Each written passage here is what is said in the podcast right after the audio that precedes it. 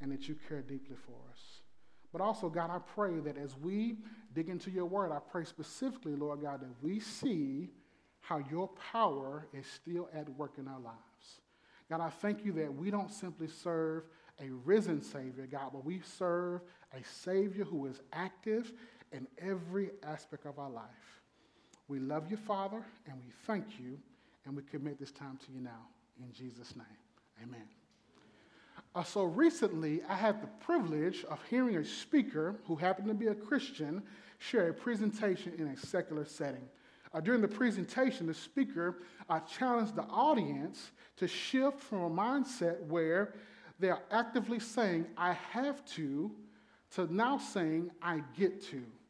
He specifically said, You and I are called to not operate in life based upon what we have to do, but we are called to operate based upon what we get to do.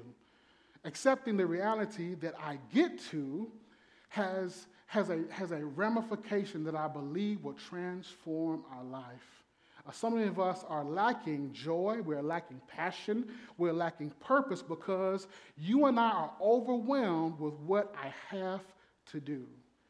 I have to go to work tomorrow. Sorry for reminding you that. I have to get the kids ready. I have to do my homework. I have to wash clothes. I have to fold clothes. I have to pay my bills. I have to pay the note. And instead of approaching life that way, the speaker challenged us to see life through the lens of the blessings that God has for us because in this life, we don't simply have to do things. In this life, we get to do things. I get to go to work to provide for my family. I get to care for my kids because the Lord has blessed me with them as a gift from Him. I get to pay my bills because God has blessed me with the resources that I need to be uh, to, to, to take care of everything I need. I get to wash my clothes because God has blessed me with everything I need. When we operate by the mindset of I have to, we're focusing on a painful obligation. But when we say I get to, we speak to the fact that we are we have purpose and opportunities that have been given to us from God. Some of us live life focusing on what we have to do, while others of us focus on, focus on how we get to do something. When I consider this difference, this, uh, this duality, this, uh, this, uh, this, this reality that some say I have to, others say I, I get to, it reminds me of what is going on in the 12th chapter of John. And it specifically gives us a model for how we should approach this issue of worship in our lives. When we have I get to attitude, it allows us to have a privileged mentality that the Lord has been good to us and the Lord has allowed us to experience things that many people do not get to experience. This morning, I don't have to come to church. I get to be a part of God's family. I, I, don't have to praise God. I get to praise God. I don't have to tithe. I get to support the ministry. I don't have to serve. I get to invest in our kids. I don't have to sing, but I get an opportunity to praise and worship my Lord and Savior. When I think about those two, it reminds me that there are two competing attitudes that are usually in the church. And because of God's grace, I get to worship. Because of God's grace, I get to be in community with others. Because of God's grace, I get to tell others about the love of Christ. I get to, I don't simply have to, I get to. And in the text, we see a person who lives her life based upon this principle. Mary in our text has an attitude where she gets to worship the Lord. She gets to bless God. She gets to do something extravagant for the Lord. I want you to go with me, and I want to turn our attention to verse number one, and we see first, we see the group waiting at the table. It says, Six days before the Passover, Jesus therefore came to Bethany, where Lazarus was, whom Jesus had raised from the dead. So they gave him a dinner uh, there, Martha served, and Lazarus was one reclining at the table. Uh, the first two verses of the chapter tell us about a hopeful convocation. A convocation is a gathering of people for a specific purpose. The time of the con- uh, convocation was six days before Passover. The location of the convocation was in Bethany, the home of Lazarus and his sisters, but the occasion of the convocation was a celebratory dinner. We see that in the text. They are celebrating a person moving from death to life. Because we don't have time to go through the entire chapter, uh, chapter 11 and chapter 12, uh, I want to encourage you this week to go back and read chapter 11 because it makes chapter 12 that much more full. In verse number two, it tells us that Lazarus is reclining at the table. In Greek, this is anakeimai. This word means uh, to be reclining, but it is the, in the present continuance tense. Verse 2 literally says Lazarus is reclining, but you could substitute Lazarus is currently living. Lazarus is currently enjoying life. The one who was dead in chapter number 11 is now alive in chapter number 12. At the beginning of chapter number 11, we see that Lazarus is named as a person who is gravely ill. As the passage continues, we see that Lazarus is the one who is sick unto death. And then by verse 11, in chapter number 11, Lazarus has died when you continue to read the passage, it is, it is so beautiful because Jesus allows him to pass away, but when Jesus gets to the home, Jesus shows compassion, Jesus shows care, and Jesus literally weeps over the loss of his life. Lets us know that God cares about us. Lets us know that when people uh, die, it is significant to the Lord. But, but when Jesus uh, speaks to them, chapter number 11, he speaks to them and he reminds them that, that death here for the believer is not the end. Jesus takes chapter number 11 to communicate that he is not just life, but he is the resurrection and the life. Jesus takes chapter number 11 to paint a beautiful picture of the death that he would die, but also of the death that every believer will die, that we will die. This body will be broken down, this body will no longer cease to exist, but God will raise us up again because he is the resurrection and he is the life.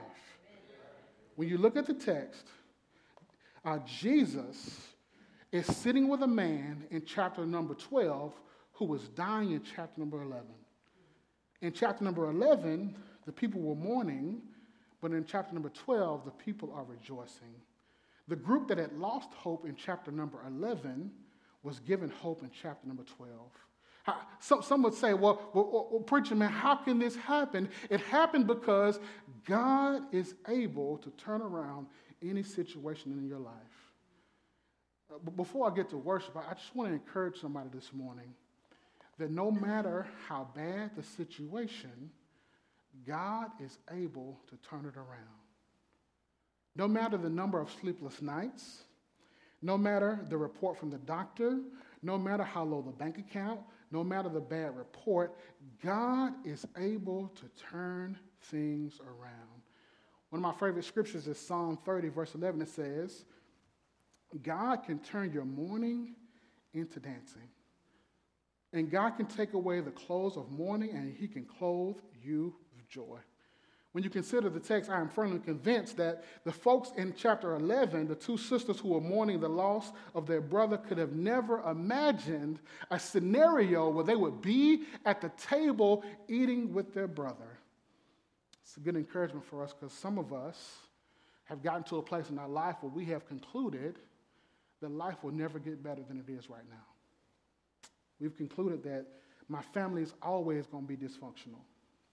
We've concluded that I'm always going to struggle financially. I'm always going to live paycheck to paycheck. I'm always going to get bad news from the doctor. I'm always going to feel alone. I love the text because it reminds me personally that God is able to turn around any circumstance and situation in my life. So, first, we see them waiting at the table, but then, secondly, we see someone worshiping at the table. Verse 3 says, Mary therefore took a pound of expensive ointment and made, made from pure nard, and she anointed the feet of Jesus and wiped his feet with her hair. And the house was filled with the fragrance, fragrance of perfume. Uh, what stands out to me in the text is really Mary's attitude. Uh, in the culture, we got to understand that a person uh, usually would wash themselves before a meal. But what happened in chapter number 12 is totally uncommon. It is totally out of the ordinary. Instead of Jesus washing his hands and his feet, Mary abandons her pride and she washes his feet. Um, we got to understand in the culture, dealing with a person's feet uh, would, would be seen as demeaning. Although there was even uh, slavery in the context, they would not even ask a slave to touch a person's feet. But Mary humbled herself. She went lower than a slave and she washed his feet. She takes it a step further and not only washes his feet, but she takes down her hair and she washes and wipes it clean. We must, what, we, what we must understand here in the text is for, for a woman to be covered is not just an Islamic thing. For her hair to be covered was a cultural thing in the Middle, Middle East. For a woman to let down her hair was to be totally unusual and uncommon. When we think about her sacrifice, here's what it says it says, I don't care what anybody thinks. It says, I don't care what anybody has to say. In the past, Mary was known for sitting at the feet of Jesus, but now she is known for giving praise and honor to the Lord. I love the text because it gives me an opportunity to make the point that when Mary approached Jesus, she didn't approach him simply wanting to receive something, she approached Jesus wanting to offer something. Uh, anytime I see this in Scripture, um, I try to ask these questions because I think it's, it's too important for us not to ask. And you've heard these questions before, but I'm going to continue to ask you these questions because they're important. When you came to church today, what was your mindset? Were you coming to receive something or were you coming to offer something? Was your attitude this morning that I'm coming to hear good music? I'm coming to hear a pretty decent message from the pastor. I'm coming uh, to get some good fellowship. At the old location, it was I was coming to get donuts, but we don't have donuts anymore. Praise God. But when you woke up this morning, were you coming to bring an offering to the Lord? I'm not talking about money. I'm not talking about something financial. I'm talking about were you coming today with an attitude and a mindset that I'm coming to give something to God.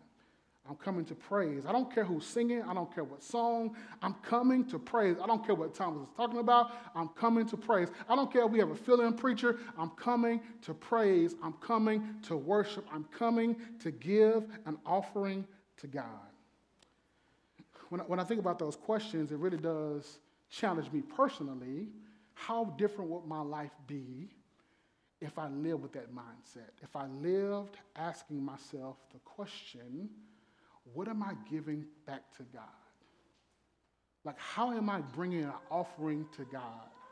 Once again, I'm not talking about money. I'm talking about my life. I'm talking about giving God my best. I'm talking about not caring what people think. I'm talking about not caring what people have to say. I'm talking about uh, living a life that is so uncommon, that is so focused, that I don't care what anybody has to say or think about my commitment to Christ how different would my life be? For us, we, we got to understand that the English word uh, worship uh, comes from an old English word uh, that is really the word worthship, meaning worship is a declaration of what we value. When we see something as value, valuable, we worship it. When we don't see something as valuable, we don't worship it. So for me, I'm constantly reminding myself that, that worship comes after a divine appraisal. Uh, traditionally, an appraiser determines the value of a property. If you want to sell your house, you must first get it appraised to determine the value. If you want to sell your jewelry, you must first get it appraised uh, to see if it was worthy of a certain amount of money. The appraiser looks at the strength, but the appraiser also looks at the weaknesses to determine its value. So, for us as a church, we got to understand Worship fundamentally is your appraisal of God. I want to say it again. Your worship is your appraisal of the Lord. If your appraisal is low, then worship will be low. If your, if your appraisal is high, your worship will be high. Usually, when we think about the word worship, we're thinking about a, a genre of music, right? Praise is the fast music, worship is the slow music. I'm not talking about uh, how loud you sing or how much you give. I'm talking about how valuable is God in your life. When you see God, when you think about the Lord, when you think about the creator of the universe, what value have you attached to God? Now, now here's the truth. Not only have we a natural inclination to worship something, all of us worship, all of us worship something. We gotta, we gotta go ahead and conclude that, that every one of us is hardwired to worship something. If you are not worshiping God, you're worshiping something. That is a fact that you cannot disagree with. But not only are we hardwired to worship, every one of us wants to be worshiped, although we don't deserve it. I'm glad my wife isn't here, but I'm sure y'all will tell her after church, but let, let, me, let, me, let me pick up something around the house. Let me wash some dishes. Let me fold up some clothes. And I'm like, no, no, no. Here's, here's the thing. I'm like, you see what I did right there? you, you, saw those clothes that were, you know, they were all messy. You saw, I did that, right? You know, I, because essentially, I want her to worship me. I want her to tell me, Thomas, what you just did was valuable. What you just did was significant. And I, am waiting on her to, to praise me a little bit, right? Women, don't act like we're the only ones who do this. don't, don't, don't let y'all, amen, amen. Don't, don't, don't let y'all show up with a new hairstyle or a new dress, and you, you will walk laps around the house until you get worship. Thank you, my brother. I'm glad we can be honest, right? All of us want to be worshiped. All of us want to be seen as valuable. All of us want to be praised and applauded. Every single one of us. Now, here's the truth none of us are deserving of worship. God is deserving of worship. And what people worship is a good indication of what is most valuable to them. Instead of Mary acting as if God owed her something, she viewed her life as being in debt to God. It's unfortunate that many of us, we live our lives, if we're true, operating as if God owes us something, right? We operate as if God owes me the blessing. Um, it's, it's amazing when you, when you look at uh, writers, and sometimes writers kind of bash the millennials for having uh, this entitlement mindset. And I can't speak to that. Well, here's what I can't speak to church culture, or church folks, or Christians, we struggle with an entitlement mindset. We, we struggle with believing that God owes us something. Now, we would never say it because to say it um, is to seem less than pious and holy. Like we wouldn't sing a song based upon, Lord, you owe me something. But in the deep recesses of our heart, and in our mind, we're operating as if God owes us something. We think that God owes me a better life, that God owes me a better marriage, better gifts, better clothes, better cars, a better career, better friends. We feel like God owes us something because we have fallen into the trap of thinking that what God has already done for us is not enough. I, I want to say this like, do I want a bigger house? Yes. Do I want a bigger, nicer car? Yes. Do I want more money in my account? Yes. But if I want those things to the, to the detriment of acknowledging what God has already done, then I am failing. When we operate with that kind of mindset, it reveals that we have little value for what God has already done for us. In the text, Mary's disposition, her, her, her mindset, her heart does not allow her to get caught up in a, a, a mentality where she felt as if God owed her something. But in chapter number 11, after the Lord revealed who he is, and after the Lord revealed what he was able to accomplish, her natural response was, I got to worship him. I got to give God my best. Like once she saw who God is, and once she saw what God was able to accomplish in her life, she says, I must worship the Lord and for me, it's, it's, it's, it's amazing to me when you look at, uh, that's why we preach through the scriptures, right? In chapter number 11, it was, Lord, if you had been here, it was, Lord, you, if you had just been here, my brother would not have died. In chapter number 11, she was running away from the Lord. But in chapter number 12, she's running to the Lord. That, that's really why we exist as a church. We want to see people who are far from God, who are running away from God, pursuing the Lord. That's, that's why we want to celebrate the gospel through worship. When we say that, we're saying we want to see people who run from Jesus run to Jesus. We want to see people who are far from God be closer to God. We want to celebrate the gospel because we want to see people enter into a dynamic and a growing relationship with Jesus Christ. We want the, the gospel to be celebrated not by you trying to perform for God. Please don't hear me saying that. Please do not hear uh, me uh, as if I'm saying that you need to do something. Um, extravagant this morning to show how much you can praise. I don't think we need to have a, a praise off in the aisle this morning. We don't need that. But here's what we do need we do need a, a people who are willing to trust God with what is most important. So, first, we see them waiting at the table. Secondly, we see them worshiping at the table, but also we see her family being a witness at the table. Verse 4 says, but Judas Iscariot, one of his disciples who was about to betray him, said, Why was this ointment not sold for 300 denarii and given to the poor? He said this not because he cared about the poor, but because he was a thief. And having charge of the money, he used to help himself to what was put in it. My, my grandma would say uh, he was light finger. He would, he would, he would uh, go into the bag and take some money for himself. When you think about the text, it's, it's reminding us that a witness is simply someone who testifies about what they have heard or what they have experienced. And when we consider her witness, first we need to recognize the motivation behind her being a witness. Uh, in the text, you have two motivations. You have the good motivation, we'll get to that later, but also you have the wrong motivation. That's Judas. From the text, it is very clear to see that Judas had one sinful and primary motivation for following Jesus, and that motivation was money. Judas says, Why in the world would you waste this money? It could be better spent. I, I, I, when I look at the text, it is a reminder that those who are not surrendered will never understand somebody who's surrendered. Like those who are not generous will never understand someone who's generous. Uh, he didn't understand it because he was in a different place in his life spiritually. When you look at Judas, it is a reminder that he was close to Jesus, but he did not have a real relationship with Jesus.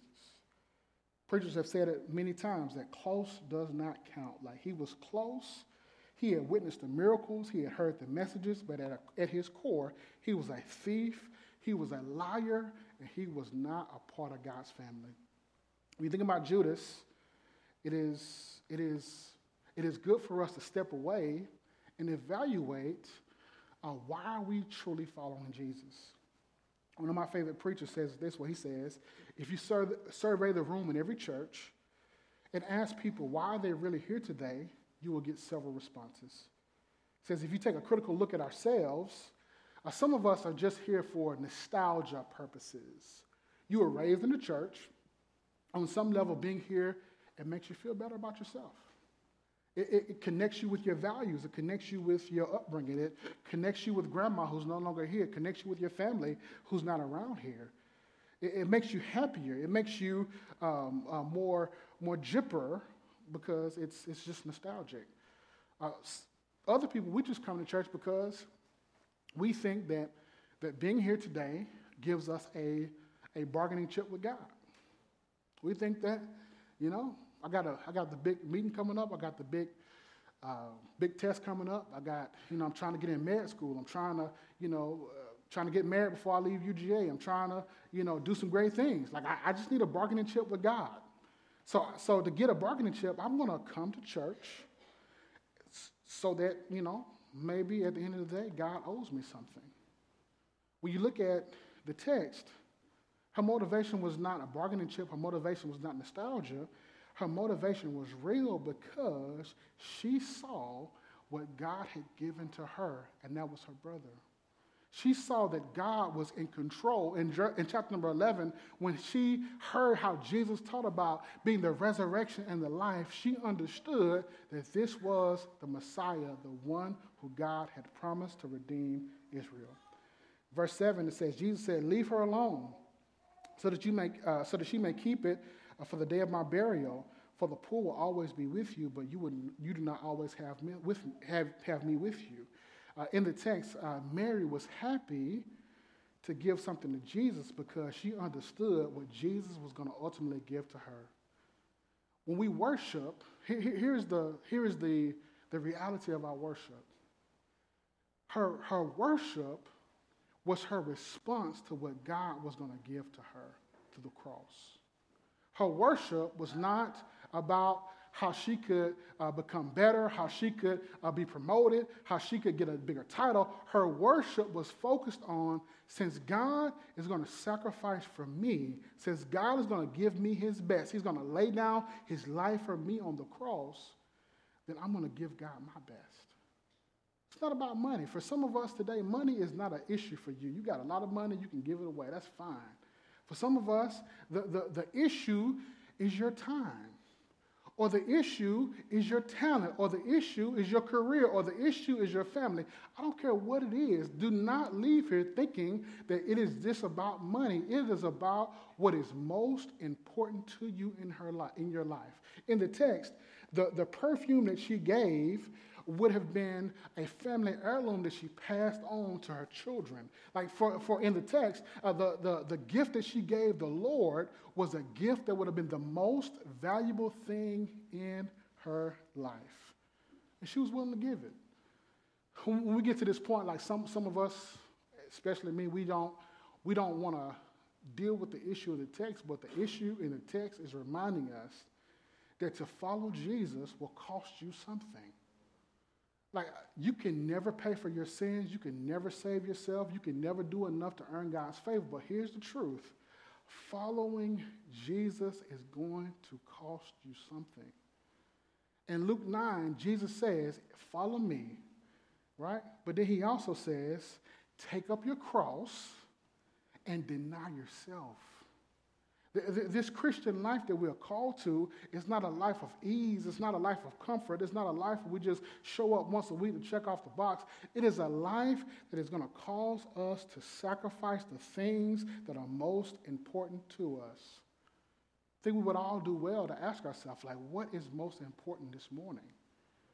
For some of us, it's our bank account. For others, it's our position. For others, it's our relationship. For others, it is our sexuality. For others, it is our racial identity. For others, it is our gender identity. For others, it is our career. Like, what is it that is most important to you? Now, here's the bigger question Are you willing to give that to God? Are you willing to trust God with the areas of your life that are most important? Are you willing to trust God not simply in word, but are you willing to sacrifice all to the Lord? When we look at the text, we must realize that God doesn't simply, hear this, God doesn't simply want something from you, but God wants something for you. What God wants for you is a relationship that will transform your life. Verse 10 it says So the chief priests made plans to put Lazarus to death as well because on, on account of him, many of the Jews were going away and believing in Jesus. Here's how we know that the family was a witness. In verse 10, the text tells us that the chief priests not only wanted to kill Jesus, now they wanted to kill Lazarus. When I think about it, I, I can see how they wanted to get at Jesus. Well, why in the world would they desire to kill Lazarus? when we read the Gospels, we do not find anything outstanding about Lazarus. Uh, he was never recorded as doing anything worthy. Um, he didn't make a profound confession like Peter. He doesn't preach a powerful sermon like Paul. Yet Lazarus is one of the greatest witnesses of the church. Why is he a great witness of the church? Because Lazarus is a witness as is, he is a witness to the truth that God is able to transform every aspect of your life. What made Lazarus a witness was not what he did for God, what made him, made him a witness was what Jesus did for him. Wasn't genius, wasn't personally accomplished, but what made him significant was the testimony of a changed life. That's why I love, I love being in community with you guys. Because hopefully, where you are today is so much closer, it is so much more committed, it is so much more mature than when you first got here. If we are just coming together to check off the box, to just, you know, do good church together and have a good time, that is not the purpose of why we are here. But we are here to be transformed into the image of Christ. When we think about worship, there's so much, there's so many reasons why we can worship God. He created us, He's pursuing us, He died for us, He forgave us, He brought us into His family, He gave us purpose, He gives us a plan, He protects us. Here's the truth all of these, all of these are great reasons to worship God. But if you don't get to a place where you understand that God wants to use your life as a witness, all those other reasons don't matter. When you look at your life, here's a question I, I asked myself this week. When I looked at Lazarus in his life and how people wanted to kill him because other people were believing in Jesus because of him, the question I got to ask myself is like Thomas, who wants to get rid of you? Because people are believing in Jesus. Not that I'm saving anybody, I can't save anybody. But because of the witness of my life, like who wants to get rid of me because Jesus is actively using my life as a witness? Close with this illustration. In a court of law, uh, evidence tampering is a big issue, no matter if you're a prosecutor or a defendant attorney people are always trying to uh, lessen the credibility of the evidence. When you think about Lazarus, you think about his life, they wanted to kill Lazarus. They wanted to get rid of Lazarus because they wanted to get rid of the evidence. They wanted to get rid of the proof that Christ is able to change every aspect of your life. As a pastor, I want you to know this. We will never get to a place where we are judging you or we are measuring your morality. But as your pastor, I want you to know that God has an expectation for you to grow. God has an expectation for you to take steps of faith. God has an expectation for you to be stronger today than you were this time last year. God wants to use your life as a witness, but here's the truth Many of us are not growing in that relationship because we don't understand that God wants to use our life for his glory, but also to fulfill the mission that he has for us. So here are my points of application and I'm done for us, done with us today. Number one, when you think about this text, you coming up, Chris. When you think about the text, the first thing that we got to remember is God is able. I don't know who needs to hear that this morning, but I want you to know that God is able. That God can change any part of your life. Not just your life in eternity, but God can change your life today. As a Christian, God desires that your life is lived in victory. Victory is not getting a new car, it's not about getting a new job, it's not about something tangible like that. Here's what victory looks like Victory looks like you can walk in freedom. Victory looks like you can walk in forgiveness. Victory means that you can live a life that points others to Jesus. Victory means that you don't have to be a preacher to have an impact. Victory means that you can make disciples. Victory means that your life can have significance and purpose and impact because God is able to make good on his word. When God says he has called us to be the light of the world, he's not expecting you to go out and do it in your own strength. But God says, I'm going to give you exactly what you need. I'm going to empower you by my spirit to do exactly what I've called you to do. So, first, we got to see God is able. But then, secondly, we must always remember that God is worthy. God is worthy of all of our, all of our honor, all of our glory, and our praise. We say that often in the church, but here's what that means the most valuable person in my life is God. The person who, who desires my best, who desires my all, who desires everything I have is God. I don't want to give my best to my job. I don't want to give my best uh, to this world, my, my, my career, my sorority. I don't want to give my best to the world and not give my best to God. Because ultimately, God is desirous of our worship. And then lastly, not only does should we always remember that God is able and God is worthy, lastly, we must remember that God wants you to be a witness. You are the evidence. You are the opportunity that, some, that, that someone this week will have to hear the good news of Jesus. God has planted you wherever you are, whatever job you're in, whatever neighborhood you stay in, whatever dorm you're in. God has strategically planted you there to be a witness.